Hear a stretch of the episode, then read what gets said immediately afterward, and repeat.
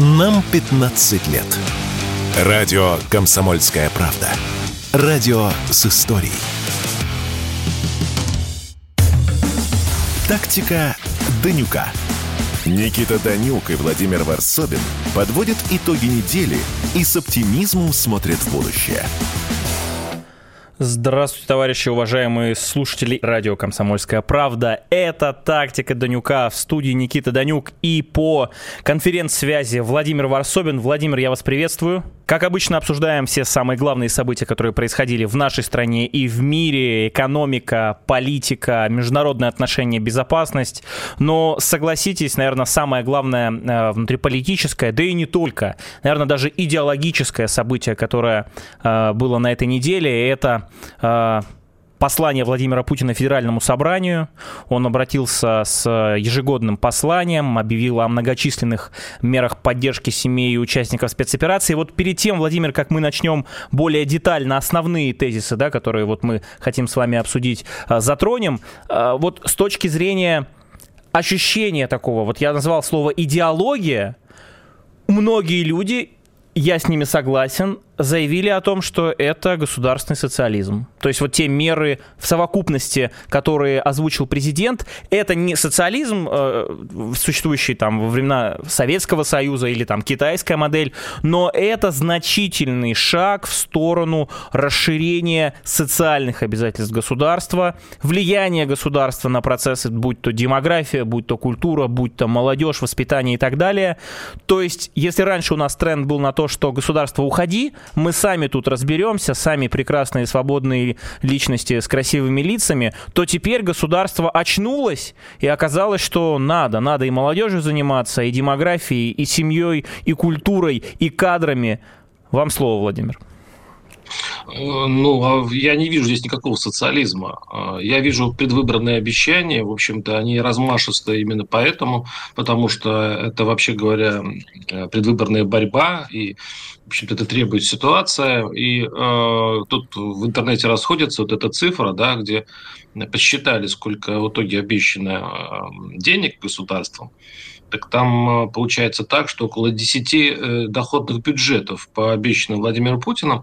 И, конечно, это на 6 лет, конечно, это в теории это возможно. Конечно, кто посчитал, не... это тоже интересно всегда. Не-не, ну там очень там, причем до, до, до миллиарда, там их этих, там ведь триллионы, на самом деле, рублей обещано посчитали прям буквально до миллиарда, и, э, в общем, а там хорошая сумма-то выходит. Там даже вот э, две трети списания долгов с регионов, э, там гигантская сумма выходит. Там вообще, если взять любую статью, там просто большие деньги. И э, вот эта размашистость, она, еще раз повторюсь, это, в общем-то, нормально для предвыборной кампании.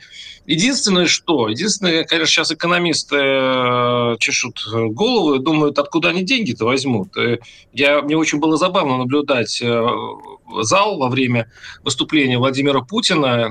Говорят, я не знаю, так или нет, что камера старательно обходила стороной Силуанова главного, как это, как назвать, э, счетовода, да, главного бухгалтера правительства, которому приходит, придется все эти деньги выделять, ну, хотя бы часть из них.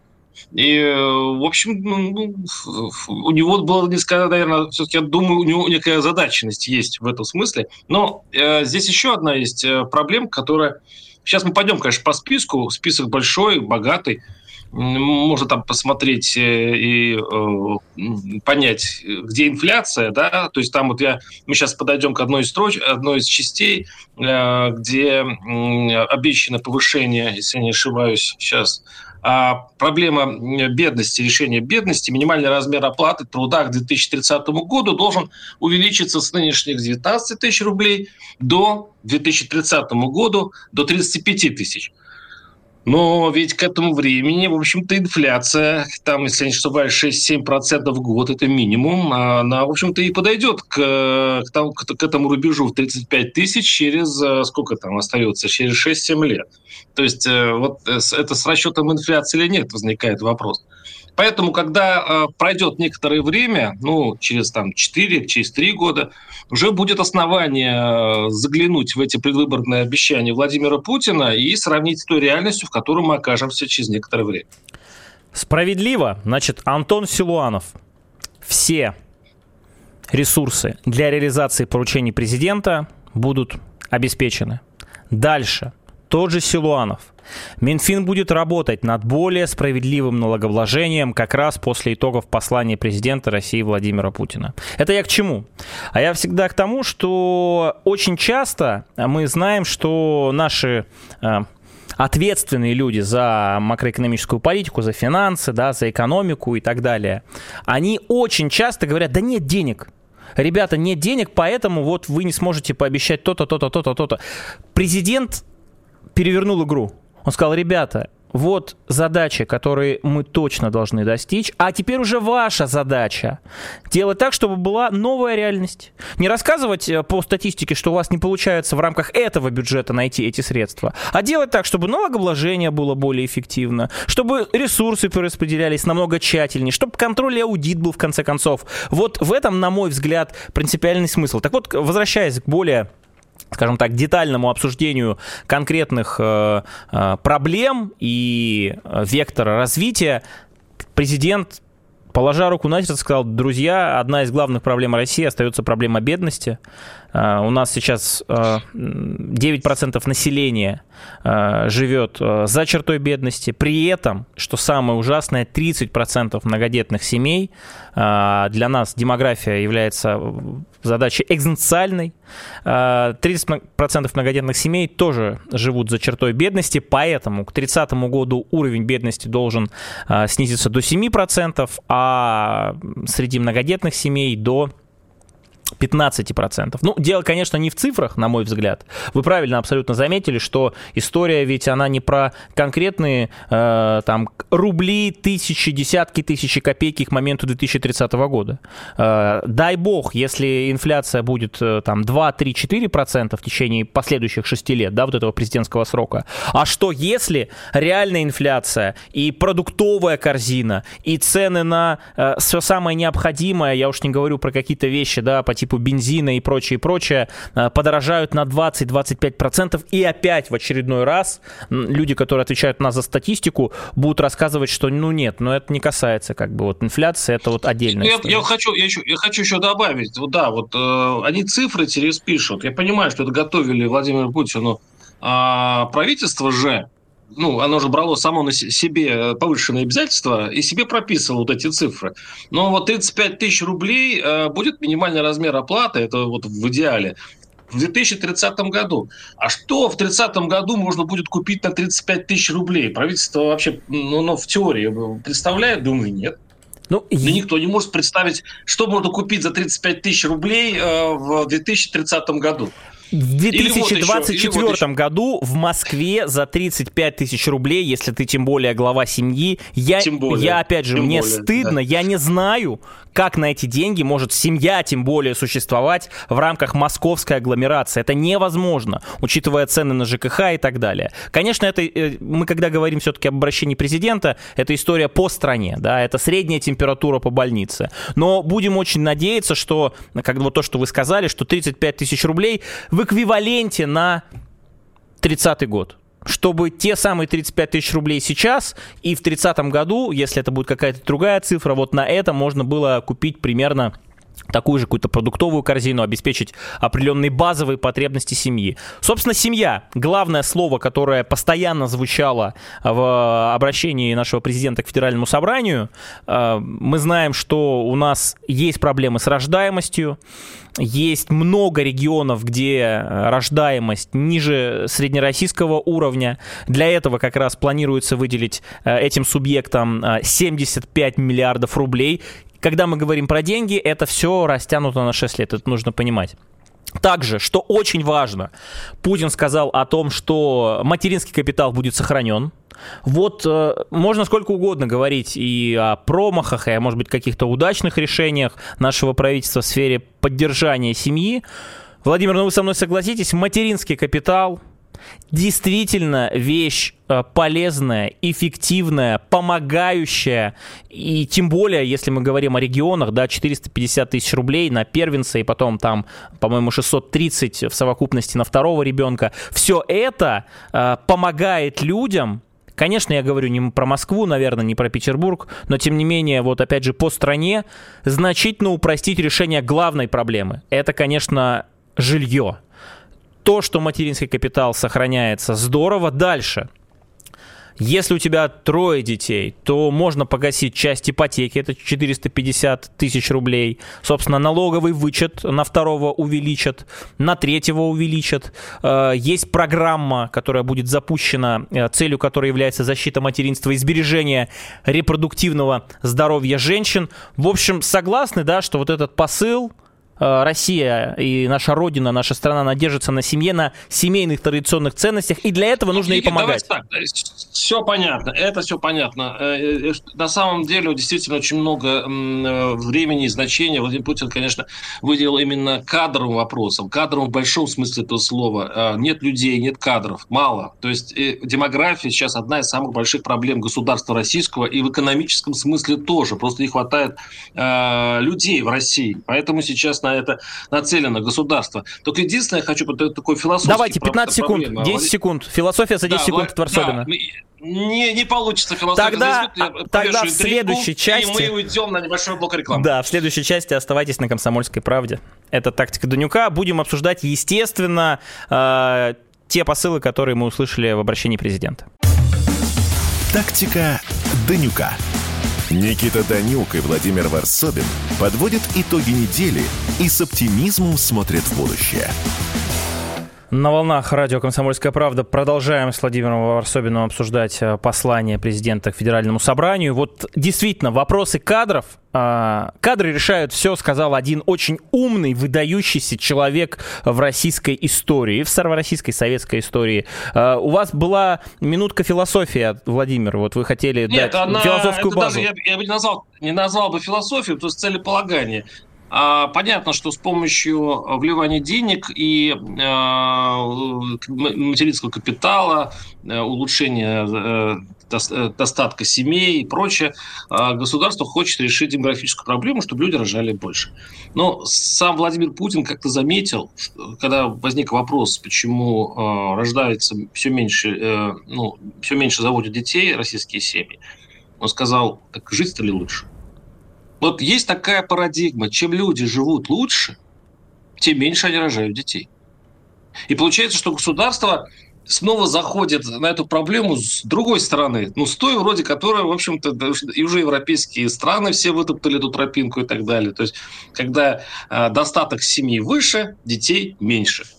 Вот, тогда, Никита, может быть, вы решите э, вот, эту, вот эту загадку? То есть, при, приведет ли э, вливание я денег думал, вы в российскую мне предлагаете решить в целом демографическую проблему. А, Владимир, один я не справлюсь, я думаю, все вместе, вот все вместе, если действительно будет поставлена задача... И задорный, Никита, Владимир, да. вы тоже себя не, недооцениваете, я могу сказать. Я уверен, что порох в пороховницах остался. Значит, если серьезно говорить, то, конечно, э, почему демография? Потому что демография автоматически это экономика. Демография – это автоматические технологии. Демография – это автоматически инфраструктура. Без людей не будет ничего. Нельзя строить дороги туда, где население почти нет. Знаете вот эту историю про, э, э, опять же, советское наследие, про то, что были раньше города, поселки, деревни, да, например, даже в европейской части России можно Никита, это заметить. куда вы? Мы не об этом говорим, Никита. Да нет, подожди, я, да я важно, я пытаюсь рассказать, что история, угу. даже связанная там условно с дорогами, которые соединяют города, или с наличием а, фельдшерско-акушерских пунктов, больниц, а, я не знаю, роддомов, она такая острая, в том числе потому, что ну вот при Советском Союзе в городе было 100 тысяч человек, условно, да, а сейчас в современной России после 90-х, после вот всей этой рыночной, там, дикой нашей капиталистической экономики осталось 20 и 15. И Делать это просто экономически нерентабельно, нету таких у нас свободных средств, нужно это тоже признать. Возвращаясь к истории про деньги, мне кажется, тоже очень важный момент, вы уже неоднократно его, по-моему, два раза произнесли, долги у нас огромное количество долгов э, перед федеральным центром есть у регионов. И вот это решение о том, что долговая нагрузка регионов будет не просто там занижена, а списана, это, конечно, многие, особенно самые дотационные регионы, там губернаторы подпрыгнули от счастья. Правда, им сказали, ребята, мы это спишем, но примерно вот те средства, которые вы не будете отдавать Москве, вы будете обязаны внутрь своего региона, в инфраструктуру, да, в том или ином объеме, опять же, пропорциях, все-таки оставить. Мне кажется, это правильный абсолютно заход. А вы как думаете? Вот, э, идет, идет речь, вот очень хорошую тему подняли. Дело в том, что э, еще, как ни странно, к этому примыкает история с зарплатами. Э, регионам федеральный центр отдал все, что ну, скажем так, все затратное. Всю социалка лежит на регионах. А образование, медицина в, в большей части лежит на регионах. И, конечно, они в долгах. И, кстати говоря, именно из-за этого такая разница в зарплатах у учителей, у медиков – Возьмите Москву, Питер, вот эти зажиточные мегаполисы жирные, которые могут платить э, бюджетникам. И несчастные вот регионы, которые действительно утонули уже в долгах, они не могут этого себе позволить. И, кстати, поднимается на федеральном уровне вопрос о том, чтобы все-таки должна быть справедливо э, оцениваться работа. Вот я больше сейчас переживаю за своих учителей. Ну, я сам был раньше учителем, поэтому для меня это больная тема. И они пытаются это выровнять. Но система построена вот именно так, что все взвалено на несчастные регионы, которые, ну хорошо, ну спишь, что они это две трети э, долгов. Как вы думаете, что будет лет через 10? Столько же накопят, но потому что по-другому нельзя. И, по, и а, в какой-нибудь условной Кировской области или в Курганской области, потому что там нищий бюджет, учитель будет получать а, там 20 тысяч рублей, а в Москве 120. Ну вот, вот надо, мне кажется, всю систему эту переделывать и в конце концов поставить на федеральные зарплаты э, ну, большую часть бюджетников как в свое время было при Советском Союзе. У всех была одинаковая ставка. Я не знаю, почему э, при всей нашей любви к Советскому Союзу и столько реверансов сделано в сторону нашего прошлого, не берут вот эти прекрасные инструменты, которые бы сделали эффективной и, главное, справедливой всю нашу систему бюджетников. Справедливо во многом.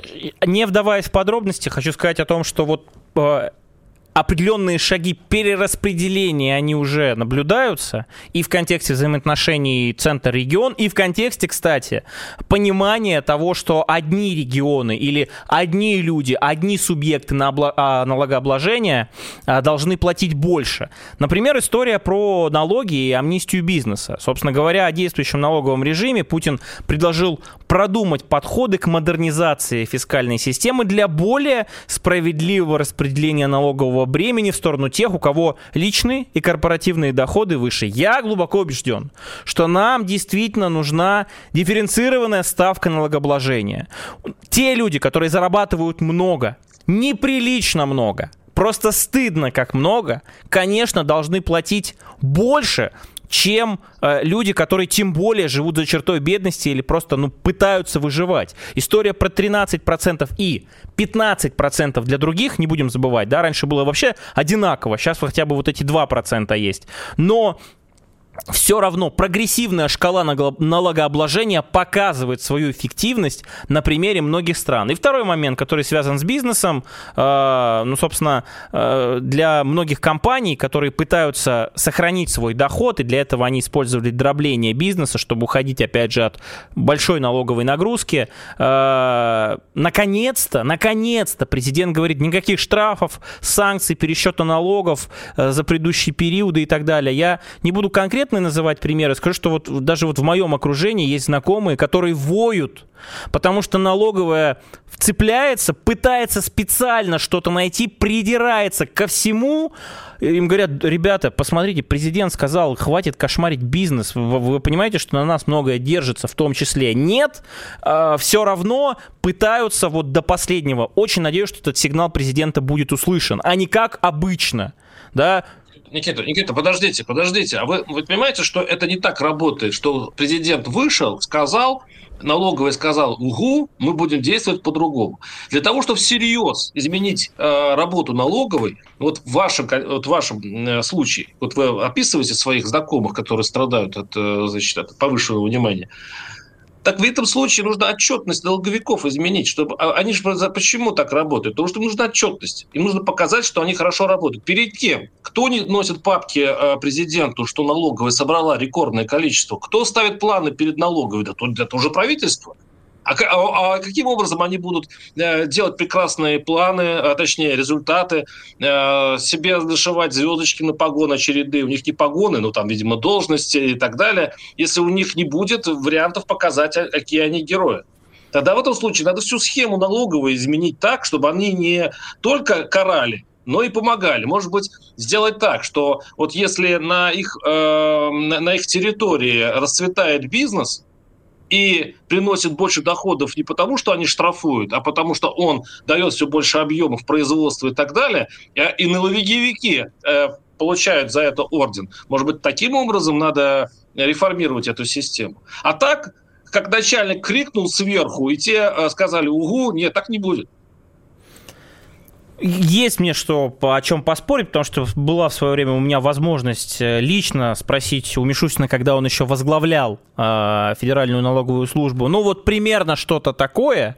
Вот, и могу сказать, что наша налоговая служба огромный скачок вперед за последние 5-7 лет проделала, невероятный с точки зрения вот внутреннего устройства там и так далее. Но сейчас не будем углубляться. Вы произнесли очень важное слово, слово «герои». Будет запущена программа развития для участников ветеранов специальной военной операции. Э, в ней будут участвовать люди, которые, собственно, э, являются действительно настоящими героями в нашей стране. Это примерный аналог там, конкурса «Лидеры России» на базе Ранхикса, школы управления, на базе Сенежа.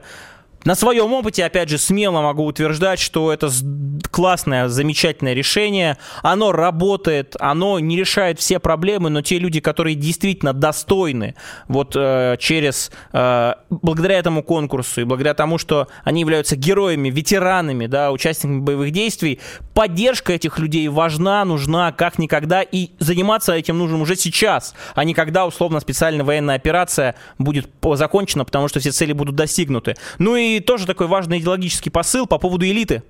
Сказал президент, он назвал подлинную настоящую элиту э, тружен... это труженики воины, которые своим делом доказали преданность стране. А те, кто набил карманы в 90-е, президент, э, в общем, сказал, что это никакая не элита, и, в общем, опираться нужно на вот этих новых героев.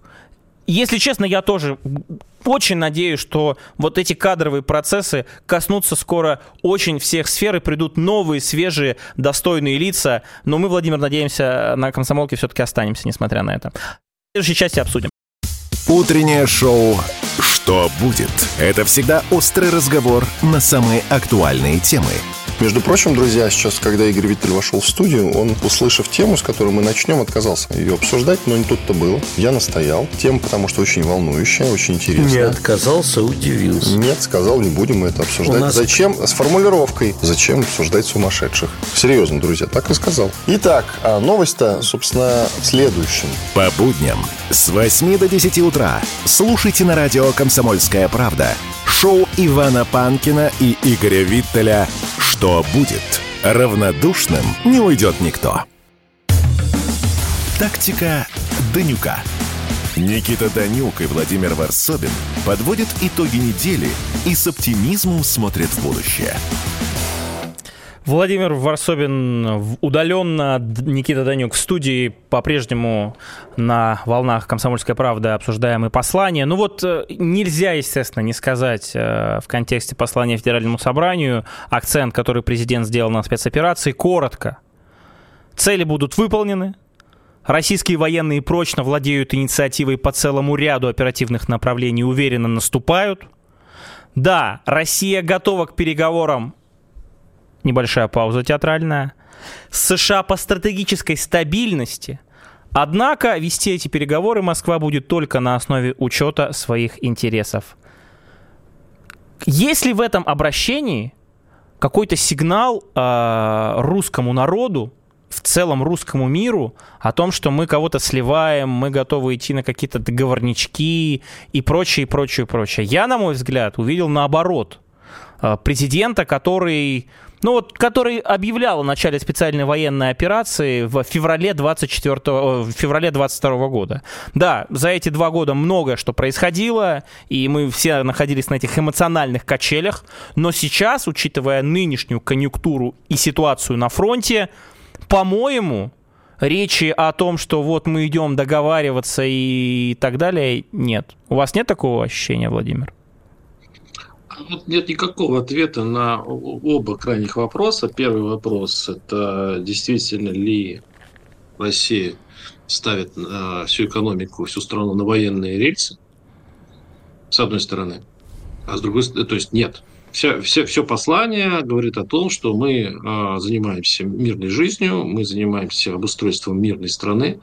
И, в общем-то, никакого такого рывка а, все, все, всенародного, чтобы а, ну, вроде бы только ну, условия, чтобы э, дойти до Львова, это, это нужно поставить всю экономику на военные рельсы, и риторика была бы другой.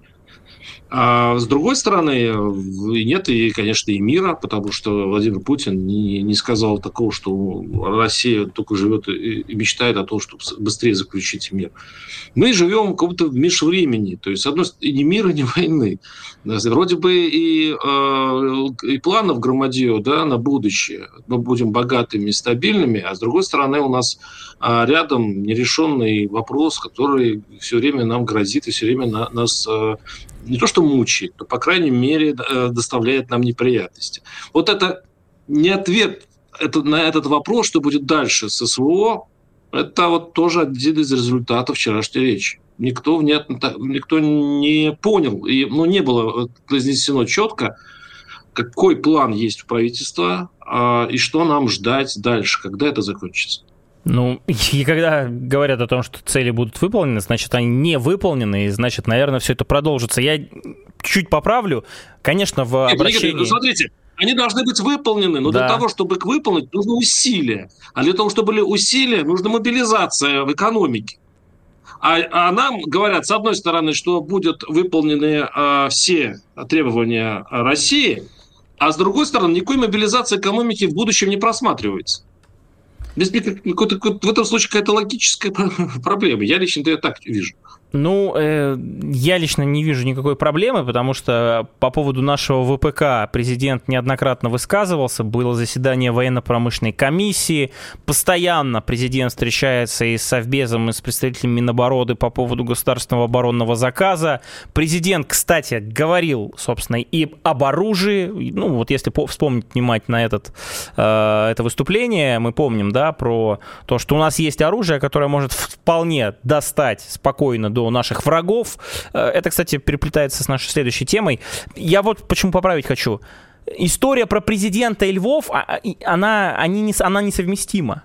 Президент как раз высказывался в отношении Западной Украины следующим образом.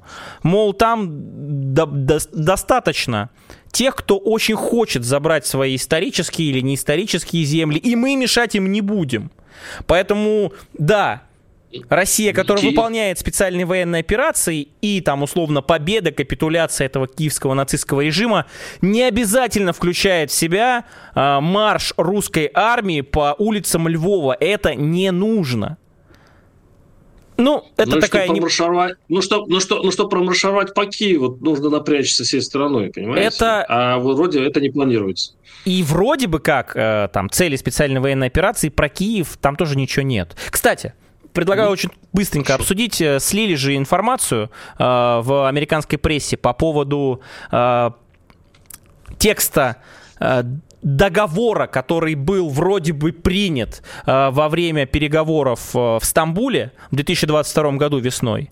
И там вот несколько пунктов таких интересных, они самые животрепещущие, вот их сейчас все обсуждают, что, мол, Россия, согласно этому плану, а, говорила о том, что все, Крым точно наш 100%. По поводу Донбасса в формате двухстороннем мы с Зеленским готовы договориться.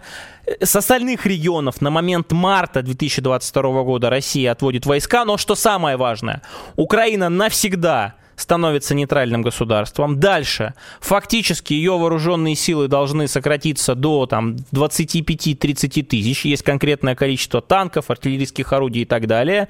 Ну и по сути, тогда Россия гарантирует те самые гарантии безопасности. Ну, то есть вот то, что Украина сможет в рамках э, вот новых условий существовать. Ну, мы помним, что тогда произошло. Приехал Джонсон, сказал, нет, вы будете воевать. Не приехал он, что-то кто-то другой позвонил там Зеленскому и так далее. Сам факт того, что этот вариант мирных э, переговоров уже 100% невозможен. Об этом заявил Лавров, об этом заявил э, пресс-секретарь президента Дмитрий Песков. И исходя из этого, на мой взгляд, вот та реальность, в которой мы существуем, она очень сильно отличается от 22 года.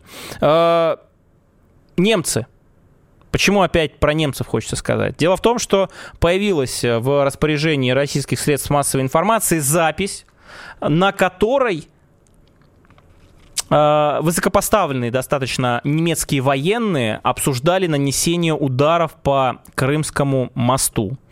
Как вам их намерение, Владимир?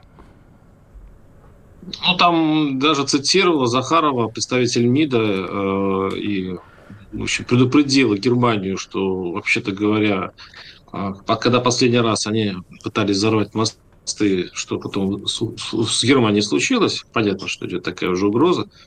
Но с другой стороны, ну, э, да, интересно, как они получили это, этот звук. В этом случае аплодисменты нашим разведчикам, потому что это, я думаю, очень официальная информация, и это такая маленькая э, победа разведки, чтобы получить такую ценность. А во-вторых, ну, смотрите, это же секрет Полишинеля. Я думаю, что и французы, и все, кто поставляет, э, ну, англичане, и все, кто поставляют технику, проводят такие собеседования, такие э, планерки с украинцами и размышляют на тему, сколько же нужно, допустим, пушек, чтобы разрушить там условный э, город э, при, при около э, границы, что-нибудь в этом роде. Но они по Крымскому а, мосту посчитали, что не менее 20 ракет нужно. Да, это такая обыкновенная деловая, деловая рутинная работа а, иностранных специалистов. С, с, ну, они же поставляют вооружение. Они говорят, вот эта штуковина, да, она летает на сток, ее запускать надо так. Ну, они как приезжают, как эти, как, как гарантийщики, да, поставляют же они это, такое серьезное вооружение, миллиарды стоит. А, и, естественно, это, это происходит. Но дальше что получается? Что мы хотим от них получить? Э, мы заявляем, то есть российская сторона заявляет, если вы промолчите, вот примерно цитирую, значит, вы признаете свою вину. Ну, они промолчат. А в чем вина? То есть мы просто снова обнаруживаем, что они давно уже перешли очередную красную линию. То есть они уже давно пасутся на этой грядке, они давно уже э, э, военные э, стран НАТО находятся давно на Украине и консультируют украинцев, и, и все у них это происходит нормально. Мы их предупредили, они сказали, ну ладно, хорошо. Это как слово... Вот только вот Штольц, только, только Штольц вот нервничает э, и говорит, что не, наверное, ракеты мы им все-таки посылать не будем. Но он и до этого слива так говорил. В общем, я, Шольц, я да. не вижу большого выигрыша, выигрыша с нашей стороны, с российской стороны в этом вот сейчас, в этом наезде на Германию. Нет, а ведь это свидетельство того, что тот самый конфликт, э, именно прямой конфликт между НАТО и Россией, он неизбежен. Э, мне кажется, именно эту новость нужно обсуждать. Неизбежен? Да, он неизбежен. Неизбежен военный конфликт? Да, он неизбежен. То, что сейчас происходит, то, что э, чужими руками немцы говорят о том, что мы не будем поставлять Таурус, мы не хотим устами Шольца и этого Штольца, как вы правильно заметили, э, Штольц, значит, да. ливерной, да, колбасы, э, стать да. участником конфликта, это все сказки про белого бычка. Они готовятся к горячей фазе.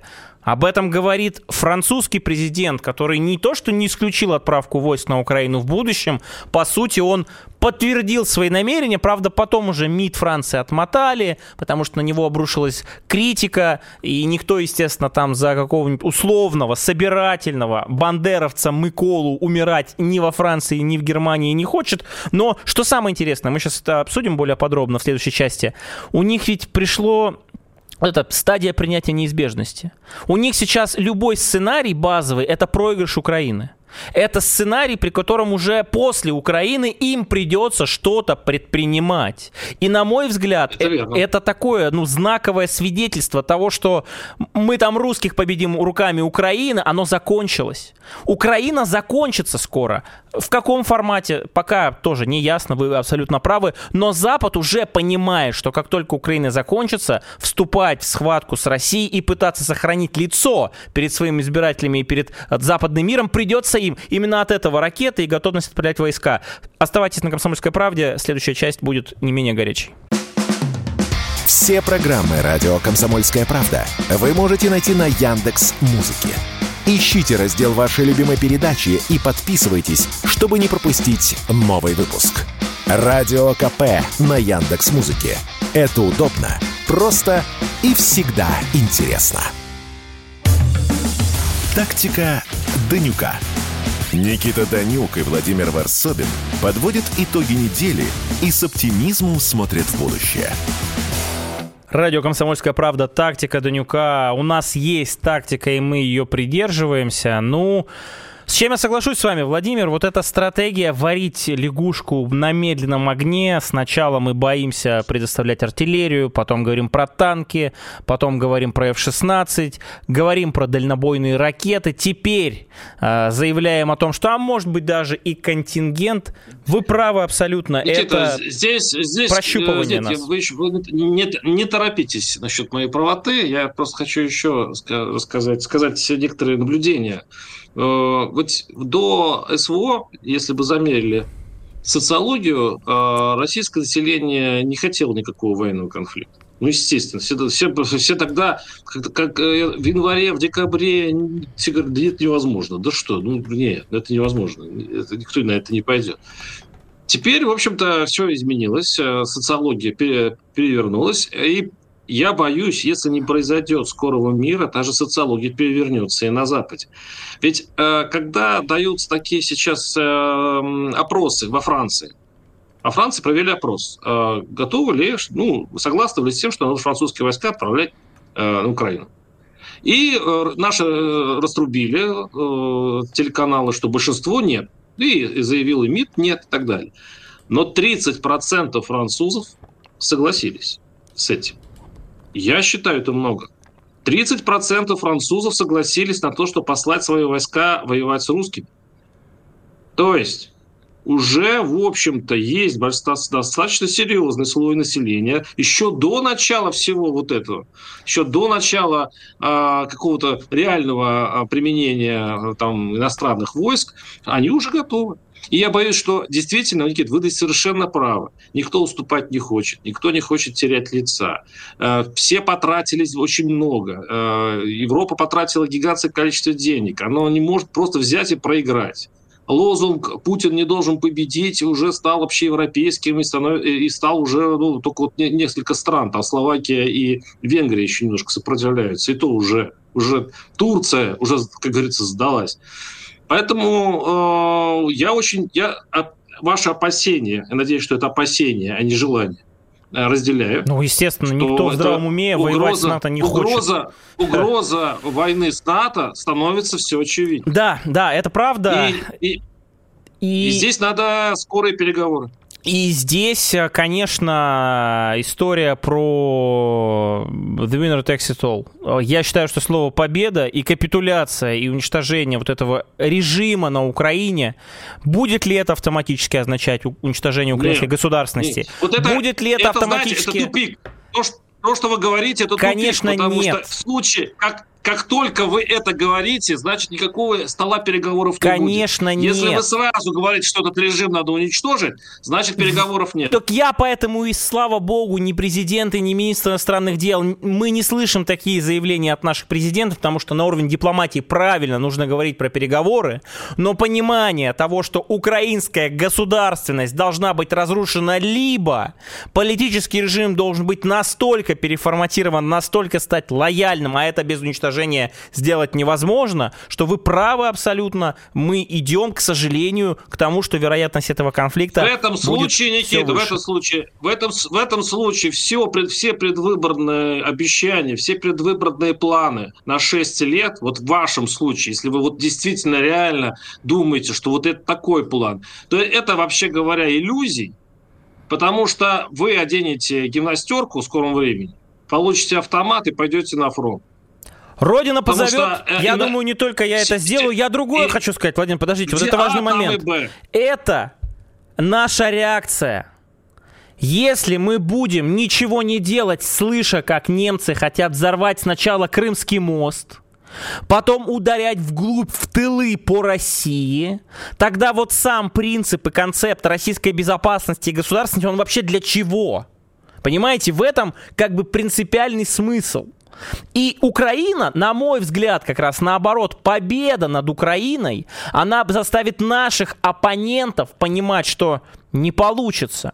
Мы помним, как год назад, какие у них были настроения бравурные. Мы сейчас дадим помощь, Украина пойдет в контрнаступление, ха-ха-ха, хо-хо-хо. Сейчас уже никто не смеет. Что такое победа? Подождите, сейчас Что уже... такое победа? Закончу. Сейчас уже никто не смеется.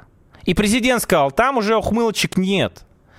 Победа, я еще раз повторяю, для нас это превращение Украины из территории, которая грозит нам угрозой, экзистенциальной угрозой, территорию неважно, опять же, все области Украины, центральной и восточной, войдут ли в состав России или не все. Будет создан какой-то буфер безопасности или нет. Дело не в этом, а в том, чтобы эта территория не представляла для нас угрозы. И коли Запад до сих пор хочет, чтобы она представляла, значит, эта территория должна закончиться, либо перейти под наш контроль. Давайте, у нас Нет, просто очень много обе... еще на тем. Да. Давайте... Извините, обе стороны хотят сохранить лицо. Надо выбрать именно ту золотую середину, когда обе стороны это лицо сохранят. Надо выбирать вот всегда все. национальную безопасность и национальные интересы. Когда мы думаем постоянно про лицо какое-то, да, рука, лицо, еще что-то, очень часто это заканчивается э, плачевно. К слову, кстати, о социологии. Последняя социология, которую я нашел, провел исследование, естественно, в ЦОМ. 60 58% э, россиян поддерживают решение о проведении спецоперации. Э, значения в 22 году, в том же 23 году действительно были ну, ниже. И в этом смысле и российское общество понимая, в каких условиях оно находится, тоже, ну, скажем так, морально понимает, какие сценарии могут быть. Э, заканчиваю свою экспертизу. Тема про Армению очень важна. Вы как у нас один из главных специалистов на «Комсомольской правде» по Закавказью, человек, который неоднократно был в Армении, в Грузии и так далее. Ну что, очередное заявление о том, что э, Армения уходит э, в Евросоюз, вот по вот этому, по красной дорожке, которая была э, выстелена для Грузии, Молдавии, Украины, они там же находятся давно и так далее. История про заморозку членства в ОДКБ и прочее, и прочее, и прочее. Как вы вообще это оцениваете? Это очень похоже, знаете, на а, несчастного человека, которого бросили в лесу, и он отгоняет огнем хищников. Он кричит, пытаясь криком отпугнуть. Они, э, армяне очень боятся э, новой войны с Азербайджаном и делают все возможное, чтобы отпугнуть Алиева. Они кричат, они угрожают Франции, они угрожают Западом, они э, атакуют ЛДКБ, которым, конечно, не доверяют после Карабахской войны. То я, я, прошу прощения, я, я виноват. Максимальное количество шума. Маленькое уточнение. Да, То есть у, а, а, они действительно понимают, что война новая с Азербайджаном и там вот условно этот коридор в Нахичевань они будут прорубать, он возможен. И на этом фоне они говорят, мы выходим из организации, которая гарантирует вам безопасность, хоть как-то. Подождите, вот если бы они вышли, они как раз и не выходят. И э, вот базу военную в Гюмри не трогают. Они лишь э, все время кричат и говорят, вы неэффективны. Как будто желают, чтобы им что-то предложили. Сейчас Армения находится в, в очень истеричной фазе «помогите». То есть они ищут хоть кого-нибудь, кто серьезно в них вложится. Для этого они делают все. Они заявляют, они э, эпатируют, они э, даже Зеленского собираются принять. По большому счету у них очень сейчас тяжелая, плохая ситуация, и поэтому для, для, у них сейчас нет вариантов других, как вот они... Если бы Россия действительно была бы нейтральна или как в свое время поддерживала Армению, то, конечно, бы войска сейчас э, России укрепляли э, зону Карабаха, имея в виду границы, при, приграничье э, перед Карабахом. Ой, а можно вам Но... ответный тейк, ответный? Извините за это слово, простите, уважаемые слушатели, если меня там штрафанут Они же пограничники, российские пограничники до сих пор стоят в Армении. Не, не забывайте, не... что Совет... Советского Союза там все это еще остается. Не, мне нравится история, если бы Россия была нейтральной, или тем более про армянской, да, если бы Никол Пашинян с самого начала выкормлишь, э, скажем так, программ, то есть участник программ Сороса, всевозможных западных грантов, с самого начала не показал определенные шаги, которые показывают, что э, очень странно было бы России, скажем так, относиться к э, нынешнему политической системе, да, во главе с Пашиняном точно так же, как к предыдущим э, руководителям Армении. Может быть, вот мы путаем причину и следствие, Владимир, вам не кажется, вот что, что подождите, что похолодание между Москвой и Ереваном началось не потому, что Москва сказала, ой, вы знаете, что-то мы э, не хотим больше наш братский армянский народ, с которым мы столетиями рука об руку вместе защищать, а может быть все дело в Пашиняне, который какие-то шаги делает, какие-то сигналы очень, посылает? Ну, послушайте, очень удобно и понятно даже для слушателей все привязать к Пашиняну. Но э, вот вы сказали, что я все-таки знаю немножко за Кавказе, я поездил, и, в принципе, сейчас я слежу за ним. Там э, больше склоняются к мысли, что слабнет Россия, в, влияние слабнет вот именно в этом регионе. Поэтому приходится России слушать более серьезных игроков, это Турцию, Азербайджан, они просто сильны.